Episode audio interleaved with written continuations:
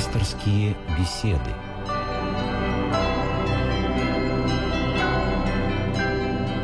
студии Ирина Ахиева. Здравствуйте. Наш пастор сегодня священник Георгий Рощин. Отец Георгий, здравствуйте. Здравствуйте.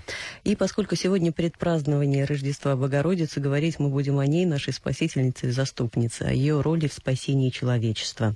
Наш телефон вы помните, я надеюсь, но я напомню еще раз. 956 15 14, код Москвы 495. Мы ждем ваших звонков. Может быть, вы нам расскажете свою личную историю спасения благодаря молитве, обращенной к Божьей Матери.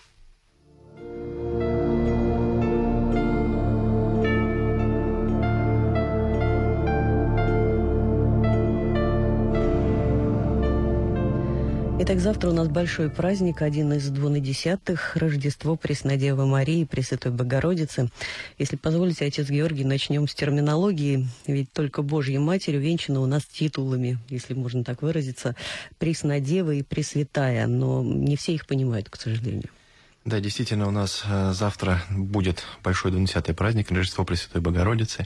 И это знаменательно, что э, церковное новолетие начинается 1 сентября, и первого, э, первый праздник, большой церковный в этом новолетии, как раз и является Рождество Пресвятой Божией Матери, которая положила начало нашего спасения. С ее Рождеством человечество уже получило надежду на то, что приедет Спаситель.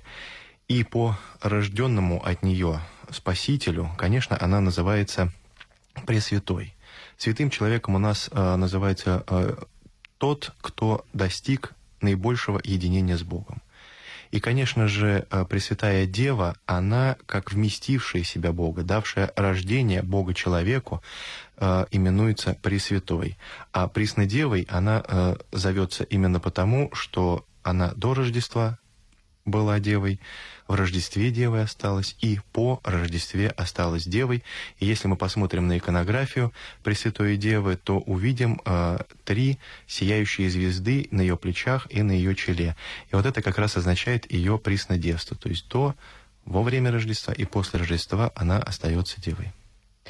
А, мне, честно говоря, эм, вернемся к Рождеству Богородицы. Меня поразила история этой семьи. И Аким, и Анна, родители, а, в буквальном смысле вымолили себе ребенка. А, ну, если позволено будет, как в русских сказках, да, э, уже пожилые люди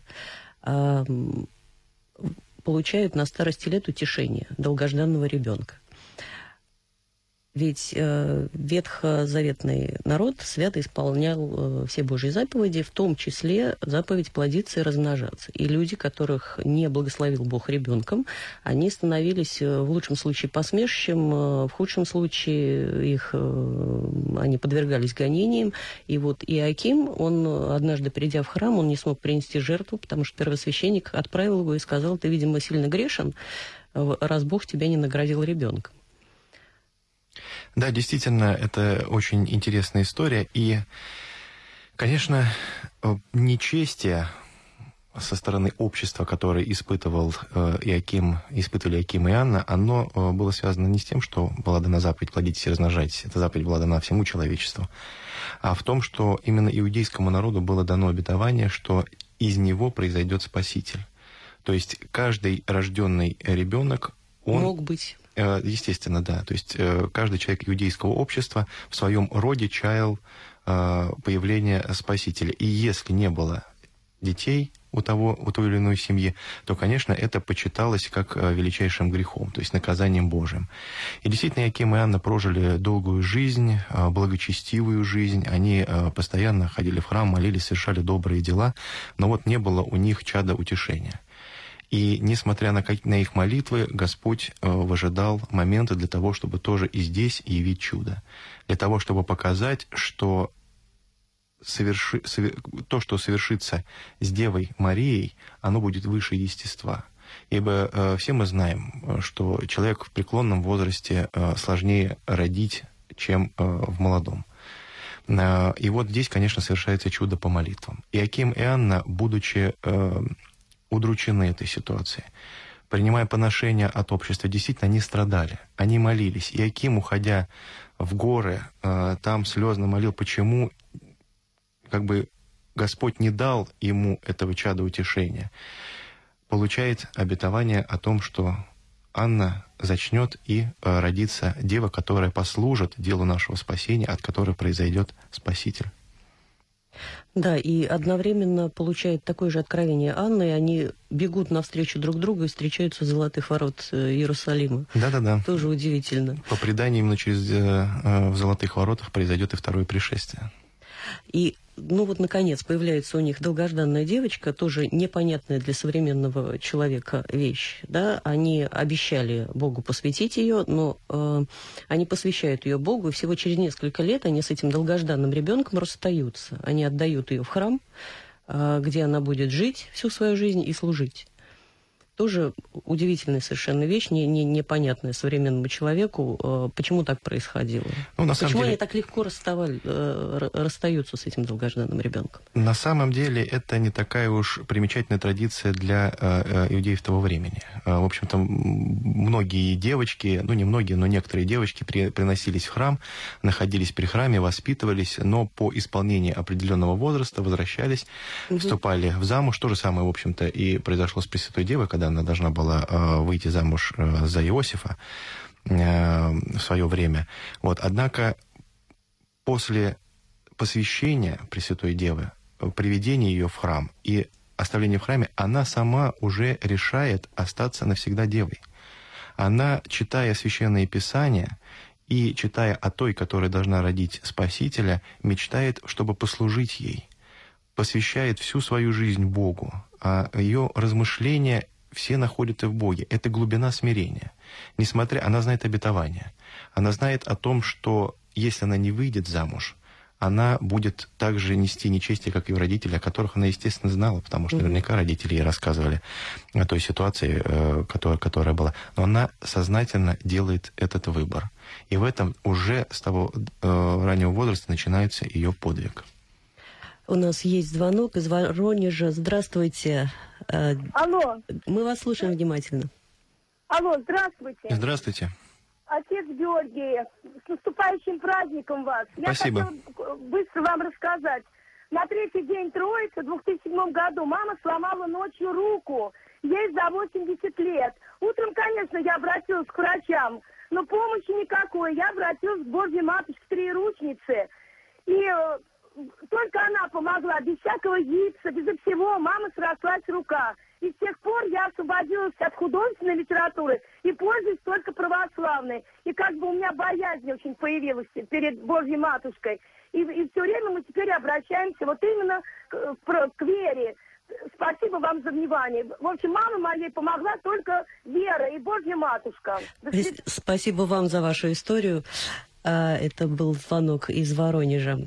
А, я вычитала сегодня рождение Марии – это тот драгоценный плод, который смогло вырастить ветхозаветное человечество. Это финал, завершение, итог Ветхого Завета. То есть начало новозаветного времени – это скорее Рождество Богородицы, а не Рождество Христово. Ну, там э, действительно можно и так сказать, что вот Рождеством Богородицы начинается дело нашего спасения, потому что действительно вот э, недаром, что первый, э, э первый праздник в нашем церковном новолетии – является праздником Рождества Пресвятой Богородицы, уже э, явным свидетельством того, что скоро приедет э, Спаситель э, ожидания нашего. И поэтому сама жизнь Пресвятой Богородицы, она также очень заслуживает большого внимания с нашей стороны, потому что это жизнь смирения. Это в жизни Пресвятой Богородицы воплотилась добродетель смирения, о которой сейчас мы практически э, забыли и не хотим даже упоминать. Э, вы посмотрите, э, что является приоритетом в жизни современных людей. Успех, счастье, достаток, здоровье, в конце концов. В общем-то, какие-то необходимые вещи, о которых мы все так или иначе мечтаем, но самое главное то, что приводит к Богу, смирение, из нашей жизни так или иначе уходит. И когда мы обращаемся к Богу в молитвах э, с призыванием э, о помощи, э, с верой, с надеждой, и э, зачастую получаем просимое, как вот наша радиослушница, которая позвонила и рассказала нам замечательную историю исцеления ее мамы, э, мы забываем о том, что именно любовь и смирение приводят к Богу. И в образе Пресвятой Богородицы именно э, воплотились вот эти две добродетели – любовь и смирение. Э, в высшей степени, можно так сказать, на которых мы, э, обращая внимание, должны воспитывать и в себе, прилагать к себе, смотреть на себя. Ведь посмотрите на все евангельские повествования, мы видим, как Пресвятая Богородица очень смиренно появляется на всех этапах жизни своего сына, жизни Спасителя. Мы видим по-моему, одно из немногих мест, когда только в бране Кани Галилейской она что-то просит, обращаясь к нему. Все остальное время она пребывает где-то рядом. Э, хотя э, эта забота явно чувствуется. Это и бегство в пустыню с младенцем, э, бегство в Египет с младенцем, когда была, не, была опасность от Ирода того, что младенец, Бога-младенец будет убит. Это и когда исполнилось Христу по-моему, 12 лет он в храме остался во время празднования. Потерялся, потерялся ребенок. да. И э, родители, Пресвятая Дева, э, три дня ищут э, младенца, обретают его в храме. И какие жесткие слова они слышат. «Зачем вы искали меня? Мне надлежит быть там, что принадлежит отцу моему». Э, и она не перечит ему. Она действительно слагает это все в своем сердце – продолжает заботиться о нем, и это все доходит до момента, когда она стоит у креста, постоянно пребывая вот именно своим сыном в любви и смирении. И вот эти добродетели как раз и надо воспитывать нам в современных э, людях, напоминать чаще о них, потому что подвиг Пресвятой Богородицы — это и молитва, и смирение, и любовь, и терпение, они важны и для нас с вами. У нас есть еще один звонок из Москвы, 956-1514, телефон э, нашей студии. Звоните, пожалуйста. Москва, здравствуйте, мы вас слушаем. Здравствуйте. Здравствуйте. Доброго всем здоровья. Спасибо. Беспокоит Надежда Константиновна. Отец Георгий, у меня к вам вопрос, который меня как бы вот мучает, и я не могу найти на него ответ. Вот дело в том, что матушка моя, она родом из Тамбовской области. И вот у них там святой праздник Рождества Богородицы всегда назывался Аспосов день. И вот э, несколько лет назад в Москве в одной из церквей я купила однолистный календарь, где указаны даты больших церковных праздников. И там тоже было написано «Аспосов день». Вот мне очень интересует. Да, спасибо за вопрос, э, но, э, к сожалению, я не совсем вот знаком с этой традицией. Может быть, это какая-то э, местная тамбовская традиция. Надо будет спросить у наших коллег, которые, которые, может быть, об этом знают. Да, я сейчас попробовала в поисковике в интернете найти, то есть название вот это вот дается, а а, расшифровки, к сожалению, нет. Ну, я надеюсь, что мы в наших следующих программах, а, к нашим следующим программам постараемся найти объяснение этому названию. А сейчас мы а, продолжим наш разговор о вот культ Богородицы, ее почитание в любой христианской церкви, это, что называется, особая статья. Это что-то такое сугубое, отдельно стоящее, я бы сказала. Даже у, у мусульман. А с чем это связано, на ваш взгляд? Ну, Здесь, э, конечно, Пресвятая Богородица, она явилась началом нашего спасения. Вот, и, э, в общем-то, все это понимают. И без э, рожденного от нее не могло бы и произойти нашего спасения, поэтому и почитание ее совершается особым образом. Однако в православной церкви, в общем-то, сохраняется определенная умеренность и иерархия в почитании. И об этом говорит весь строй нашего богослужения. Uh-huh о том, что все-таки первое первенство отдается у нас господским праздникам. Потом идут уже богородичные праздники. И э, даже если богородичный праздник выпадает на воскрес, воскресный день, все равно э, вперед идут э, воспоминания о э, воскресении Христовом. То есть определенное почитание есть, определенный уровень почитания есть, но э, православная церковь не забывает все-таки вот эту иерархию. Первое мы отдаем Богу, после уже Богородице, даже несмотря на то, что она послужила такой величайшей тайне, как рождение э, Спасителя. А, еще один звонок из Москвы. Здравствуйте, мы вас слушаем. Здравствуйте. Я вас поздравляю с наступающим Спасибо Рождеством вас Богородицы. И вот вопрос. Э, Отец Георгий, известно из церковной литературы, что Россия находится под особым покровительством Божьей Матери. Действительно ли это так, и чем это подтверждается? Еще, вы сказали, что вот Иохим и Анна вымолили Марию. Ну а если бы вот, поскольку это было предопределено уже Богом, нужно ли было вымаливать, и что было бы, если бы они не вымаливали? Спасибо. Спасибо за вопрос. Э, Действительно, э, есть, что называется, четыре удела Божьей Матери, которые мы знаем из предания. И одним из таких уделов является и Россия. То есть это особого попечения Божьей Матери, если хотите, особой любви. То есть, э, конечно, э, мы не дерзнем говорить, что о ком-то она заботится больше, о ком-то меньше, потому что, как и Господь промышляет о всех и любит всех, без э, различия и э, лица, национальности и прочее, прочее. Вот. Однако э, здесь, я думаю, скорее вопрос стоит э, в том, как откликаются на это эту любовь люди. И вот в России действительно почитание Божьей Матери э, нашло свое умилительное особое значение. И это дает нам право говорить о том, что э, вот наша страна является таким уделом Божьей Матери. И даже по тем вопросам, по тем рассказам, которые э, слушатели нам задают, мы видим, с каким благоговением люди относятся именно к богородичным э, э, праздникам. Э, вот это что касается о э, уделе э, Божией Матери. Я, к сожалению, тоже за- запамятовала э, второй вопрос нашего слушателя. Ну, мы приносим извинения, что-то нас э, э, не, не- не получается у нас вспомнить. Я надеюсь, что если нам память наша поможет, мы к нему вернемся обязательно. Я пока продолжу свои вопросы задавать. Или нет? Мы сейчас дадим слово опять слушателю нашему из Ярославля. Здравствуйте. Мы слушаем вашу историю. Здравствуйте. Здравствуйте. Дело в том, что вот место, в котором я обитаю сейчас, в данный момент, э, здесь очень много живет собак, диких, диких собак. И еще э, плюс к этому местные жители, у которых тоже много собак, они их выгуливают без намордника и без поводка. Поэтому очень, не- очень нередко люди становятся жертвами вот этих собачек гуляющих. И вот у меня так получилось, что э, всякий раз, когда возникает опасность такая, нападение собаки, то я про себя говорю такие слова примерно. «Пресвятая Богородица, защити меня от зверушек». И вот не поверите, сколько раз на меня нападало, около пят- около 15 раз это было. А Собачки почему-то э, в момент нападения останавливаются, завороженно смотрят на меня, а и после этого принимают решение меня не трогать.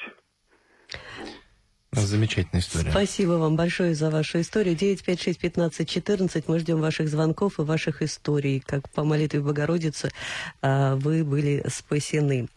А, Возвращаясь э, к почитанию Богородицы, культу Богородицы, вот поклонник научного атеизма или почитатель Дэна Брауна вам скажет, что, ну, что культ Богородицы – это продолжение языческого культа женского божества да, что во всех религиях, праторелигиях, как они это называют, было обязательно мужское божество, супер сверхбожество и женское.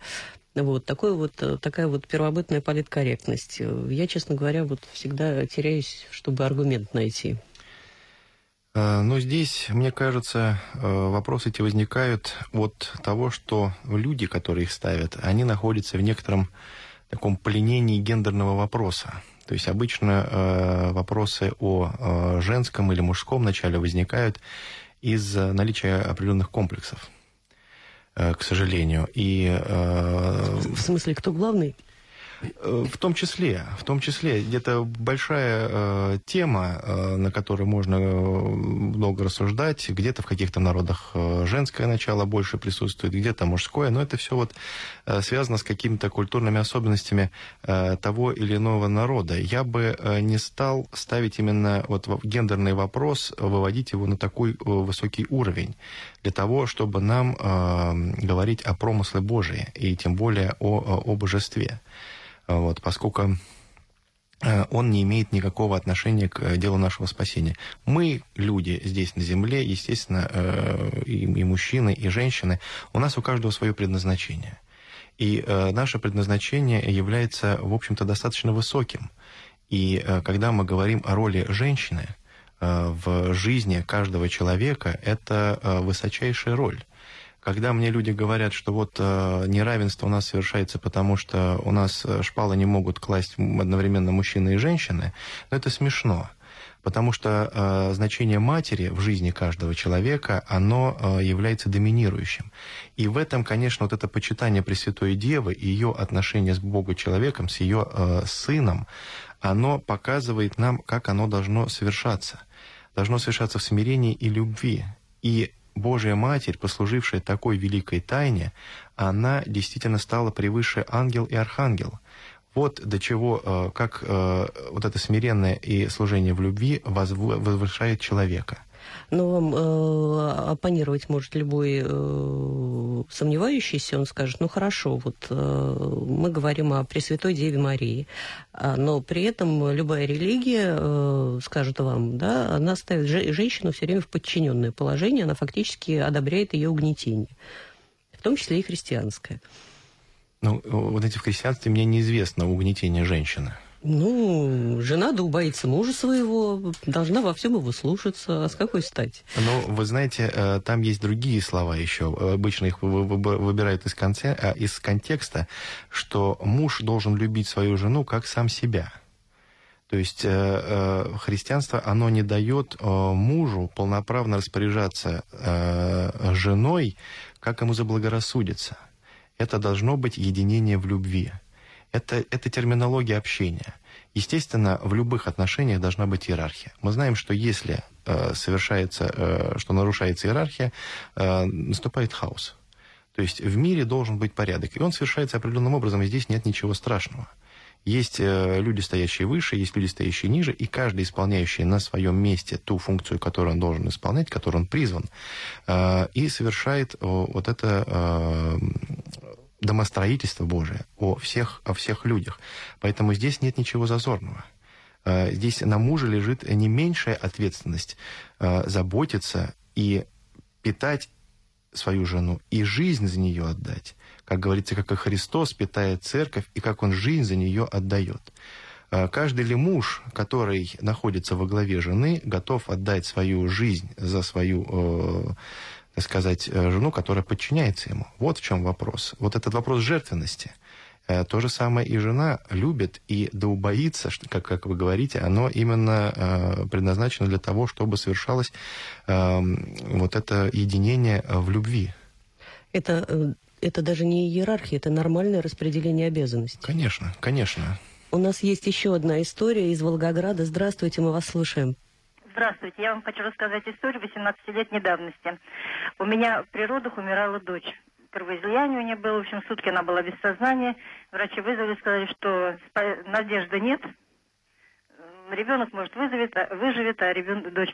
И вот я молилась, ездила в Казанский собор у нас в Волгограде, самый большой. Ну, естественно, перед иконой Божьей Матери. Я, конечно, и Господу Богу попросила, ну и в основном мне сказали, вот, скоропослушница Матерь Божья.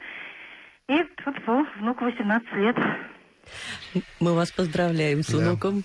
Спасибо. Хоть и 18 лет спустя. Спасибо за историю. Спасибо за историю. Действительно, молитвы э, совершают множество. Вот, э, действительно, возвращаясь к вопросу, который задавал э, мужчина, э, вторая часть его, я э, вспомнил, наконец. Э, он действительно спрашивал о том, а, что было бы, если бы по молитвам Иакима и Анны да. Пресвятая Богородица э, не родилась? Ну, история, во-первых, не знает сослагательного наклонения. Мы верим в промысел Божий, который заботится и промышляет о нас. А, молитвы эти нужны были для того, чтобы показать э, действительно чудесность этого рождения, чудесность того, что произойдет от нее, что это не рядовое событие. Э, если хотите, расставить определенные акценты, духовные акценты в этой жизни. И само напряжение, с которым Иакима и Анна э, молились, с которым просили себе ребенка, оно, в общем, и показывает, как должны поступать мы. То есть это глубокая вера, смирение, терпение поношения. Они могли бы, э, в конце концов, ну, грубо говоря, плюнуть на это все. Да, расслабиться и получать удовольствие. Что вот, сказать, ну уж нет и нет, все, мы такие вот грешные люди, все. Угу. Нет, они э, верили Богу о том, что э, это чудо может совершиться. И оно действительно совершилось и принесло какой плод. Это э, действительно урок всем нам. Э, ведь сколько в нашем э, современном обществе есть людей, которые так или иначе имеют проблемы с э, рождением детей. Вот и сейчас нам историю рассказывали. И молитва, она действительно совершает чудеса. Она действительно настраивает человека на определенный лад. Она действительно приводит человека к Богу.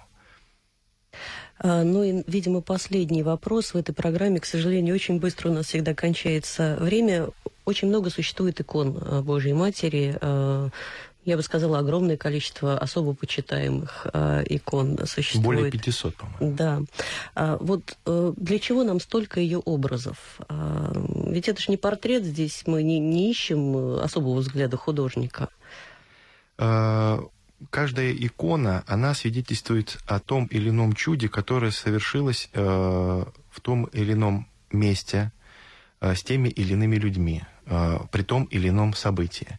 И мы, э, благодарные заступничеству Божией Матери перед Спасителем, э, действительно выражаем той или иной иконы.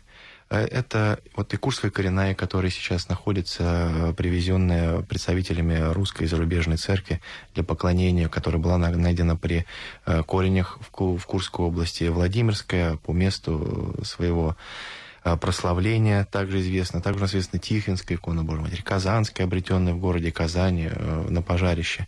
И много, множество, множество других икон. Они действительно свидетельствуют о том, как многообразно помощь Пресвятой Богородицы нам грешным. Что в любой ситуации, на любом месте мы по вере нашей получаем просимое нам ослабление от тех прегрешений. Ту помощь благодатную, за которой мы обращаемся к Богу и заступничеству Пресвятой Девы. А правильно ли я поняла, что каждая из этих икон – это свидетельство об очередном чуде или о, об очередном э, деянии Пресвятой Богородицы. Можно и так сказать, но скорее это наша благодарность э, Пресвятой Девы и напоминание всем нам о том, э, как по молитвам может произойти чудо. Спасибо, отец Георгий. Вы слушали, э, вы слушали программу «Пасторские беседы». С нами был отец Георгий Рощин. Через неделю встретимся снова, чтобы поговорить о кресте в жизни христианина. Пишите наш почтовый адрес 125-040, Москва, 5 улица Имского поля, дом 19, дробь 21 и электронная почта слово на радиорус.ру. Всего доброго.